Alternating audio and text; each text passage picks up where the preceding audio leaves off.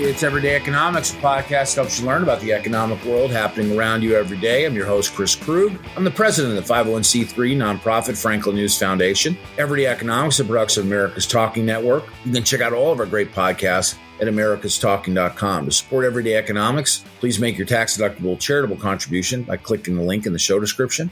We're recording this episode on Tuesday, March 14th. And joining me, as always, is my dear friend, Dr. Orphe Divounguy. He's a PhD economist. And Dr. O, I noticed that you are working remotely today.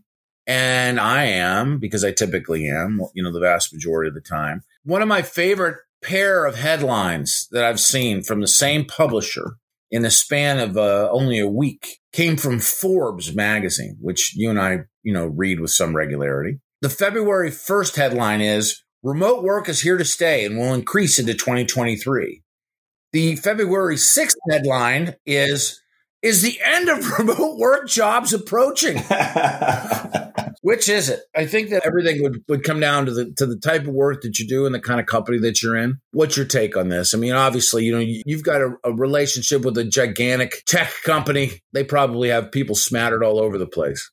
The bottom line is remote work is here to stay. But I think a lot of people just use remote work as this big umbrella word or term. But, you know, there's different types of remote work, right? So we got like fully remote work. We have hybrid work from home systems, you know, where people go into the office two, three, four days a week. There's all these differences. You know, what we saw in the data there's great, great research out there by uh, Stanford economics professor Nicholas Bloom, who's kind of the expert on the topic. Right? So Nick, Nicholas Bloom and his co-authors show that basically from 2019 to 2023, the share of job postings that say that new employees can work remotely one or more days per week rose more than threefold in the US. Can you imagine? Three times the increase it's a different era. As a young old guy or an old young guy, whichever one it is. I mean, I grew up in an era where there, first of all, there was no internet.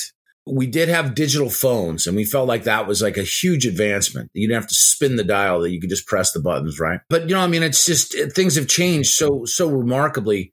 I wonder about human contact, though, and the and, and the value of that, and how teams that don't know each other that are being built through you know what amounts to be a virtual workforce of how they can um, can they be as effective as one that you know where the people get together? Or given the personalities of, of, of today's workforce are perhaps we better just having people work from their home or from coffee shops or from some other such place? I think the research is basically showing that your kind of hybrid situation is what seems to be working. As the fed began to raise rates and we start to see the labor market cool down a little bit you know, you saw fully remote work start to decline a little bit.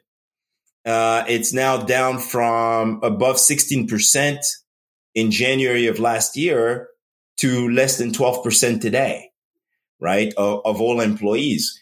And, and, what seems to be settling, uh, or here to stay is this idea of like a hybrid work from home situation. Uh, hybrid work from home has actually risen over that same period. And so, uh, you know, it seems that people want a little bit of both and that workers are more productive when they have options, right? When they're either able to, when they're able to go into the office, but also stay back some days, right? I know for my part that, uh, I, I do that a lot. I, you know, I'm in the office a few days a week and I stay home a few days a week and, you know, I cut my commute some days. Uh, you know, a day like today, I started at 5.30 in the morning and that meant that I was working from home, right? Uh, you know, and, and on some days, uh, when I start a little bit later, I head into the office. So that flexibility actually helps workers become more productive.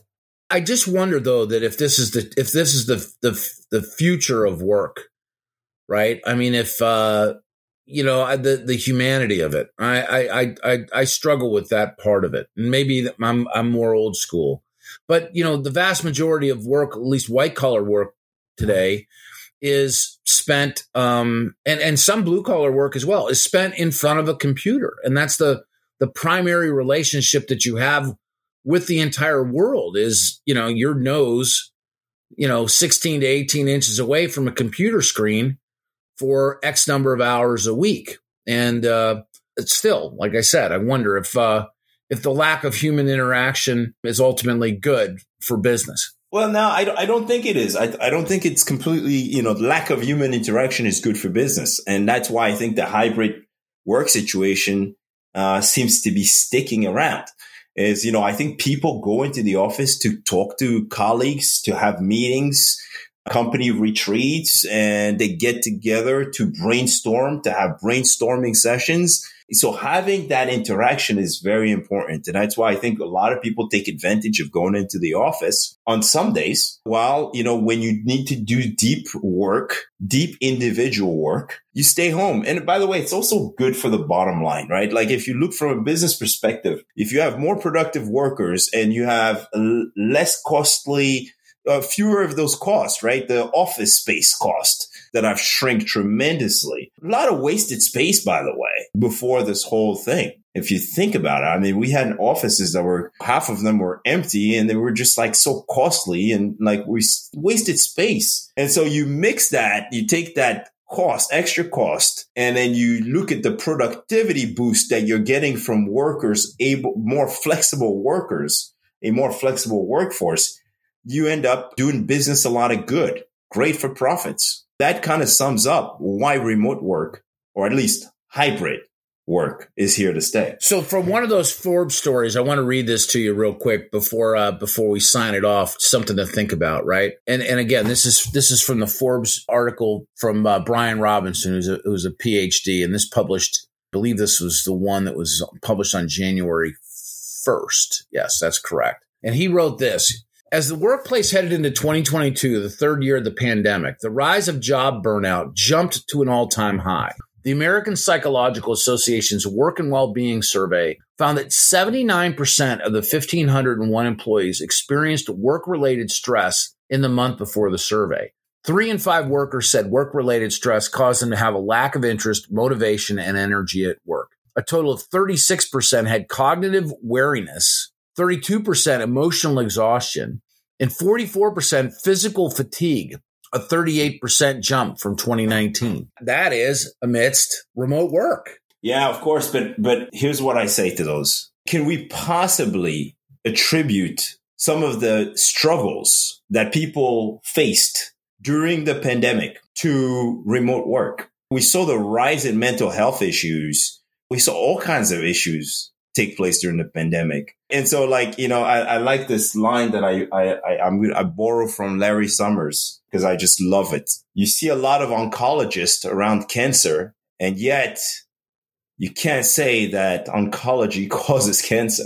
And so, right. And so this is one of those things where you have a bunch of things that happened during the COVID pandemic that caused people to struggle. And it just so happened that, you know, this is correlated with the rise in remote work, but it has absolutely nothing to do with remote work. I probably am in that court with you. I think we all got a little bit of bananas during COVID, and some of us are still bananas. We'll call it good there. Hey, Dr. O, thanks so much. For Orphe Divounguy, this has been Chris Krug. Subscribe to Everyday Economics and dozens of other quality podcasts at americastalking.com.